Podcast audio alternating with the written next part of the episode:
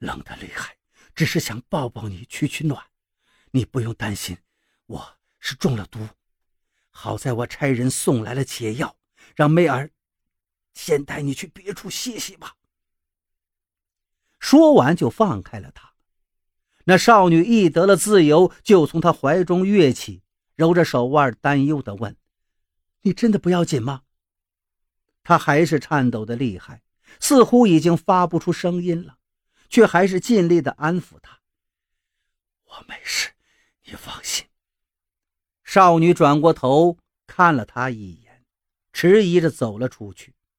路过他身边的时候，还对他笑了一下。可他却笑不出来。十一还不过来？等严姑娘出了门，他才从牙缝当中挤出这几个字，又对着门外吩咐：“梅儿，带严姑娘到偏殿歇息。”原来他早就知道自己在这儿，也是以他的功力，屋里多个人，他怎么可能不知道呢？可那个时候的他无暇顾及，他刚一走近，就被他焦急地卷入身下。那么近的距离，他感觉到他的身体抖成了筛子。可他还是在压抑着，一直等着少女的脚步声走远。他觉得晚饭的时候，他的养父母一定在饭里给自己加了黄连，要不然他的胃里怎么会这么苦，苦到了心里？不对。那不是苦，是疼。他们一定是偷偷暗算了自己，等他回去，一定把他们都宰了。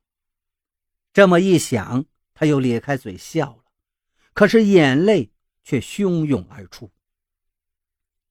师傅，我好疼啊！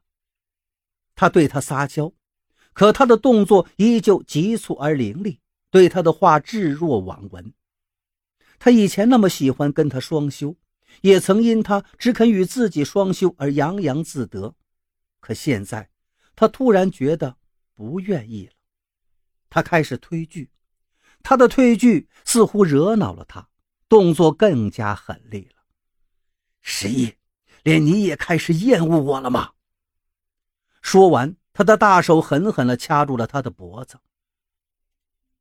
我也厌恶这样的自己。可凭什么？凭什么我是这样的？凭什么我不能像他一样干干净净的是个人？他越说越愤怒，手上的力道越来越重。就在他觉得自己要窒息而亡的时候，他却突然松了手。他好似耗尽了力气一样，瘫在他身上，手抚上他的额头，在他耳边呢喃道：“小十一。”我给过你选择，你不要恨我。他好想哭啊，可是他却娇笑着揽住他的脖项。师傅，你还有小十一呢，十一永远陪着你。他抬起头看他，眼中晦暗不明，抬手替他擦拭着眼角的泪。他明明不想哭，可是眼泪不争气呀。他擦拭着他的眼泪，轻轻的叹息：“唉，小十一，我们才是一类人。外面那些被阳光笼罩的人，不属于我们。总有人置身阴暗，可是人人都心向光明。那少女就如同一道光，照亮了他们身上的污秽与不堪。十一娘终于明白。”为什么今日他会忍不住？他渴望的那个人就在眼前，因为担忧迟迟不肯离开。他的存在让本就难以压抑的欲望更加难填，加重了他的痛苦。可是，尽管遭受着难以忍受的刨心蚀骨之痛，他都不忍心玷污了那个姑娘，而是积极的把她召来发泄。原来真的在意一个人是这样的。咽下喉头泛起的苦涩，他看着那个泡在氤氲水汽里的背影，忍不住走过去，从后面抱住他。他在心里安慰自己：没关系，只要还待在他身边就好。师傅，他的侧脸贴着他湿漉漉的后脊背，沾了一脸的水。他好喜欢唤他呀，也喜欢听他唤自己小十一。他回身看了他一眼，大手一伸，就把他拉入池中，水花四溅，迷住了他的双眼。他在水池里拥着他，陪本座一起泡一会儿吧。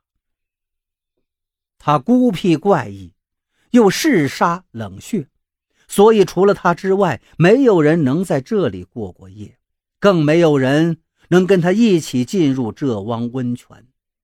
就连他也是第一回，所以在他心里，自己总还是有些特别的吧。师傅，那个姑娘是谁？不知好歹的问出这个问题，他几乎是话音刚落就后悔了。他果然放开了他，起身出了水池，向屋里走去，冷冷的留下一句：“小十一。”不该问的不要问。他脚上带出的水沾湿了地板，留下一串脚印。他沿着那串脚印一步一步地跟了进去。走到门口的时候，他转身回望，小小的脚印附在他大大的脚印上。就这样一路走来，他就能永远跟得上他了吧？这样想着，他又咯咯的娇笑出声。脱了身上的袍子，跳上床，钻入他的怀里。他却有些不耐烦地推拒他：“小十一，回去休息吧，本座倦了。”他才不要回去呢，把头埋进他的怀里，对他撒娇：“师傅，我想留在这里。”他有些无奈地往里让了让，将他粘在自己脸上的长发拢到脑后。然后回身拥住了他，那就别乱动。知道他还没有完全好，身上依旧难受，他就乖乖的听话，在他怀中一动不动。屋里安静下来，但他们都没有睡着。夜凉如水，皓月当空，不时传来的只有那丝丝的虫鸣声。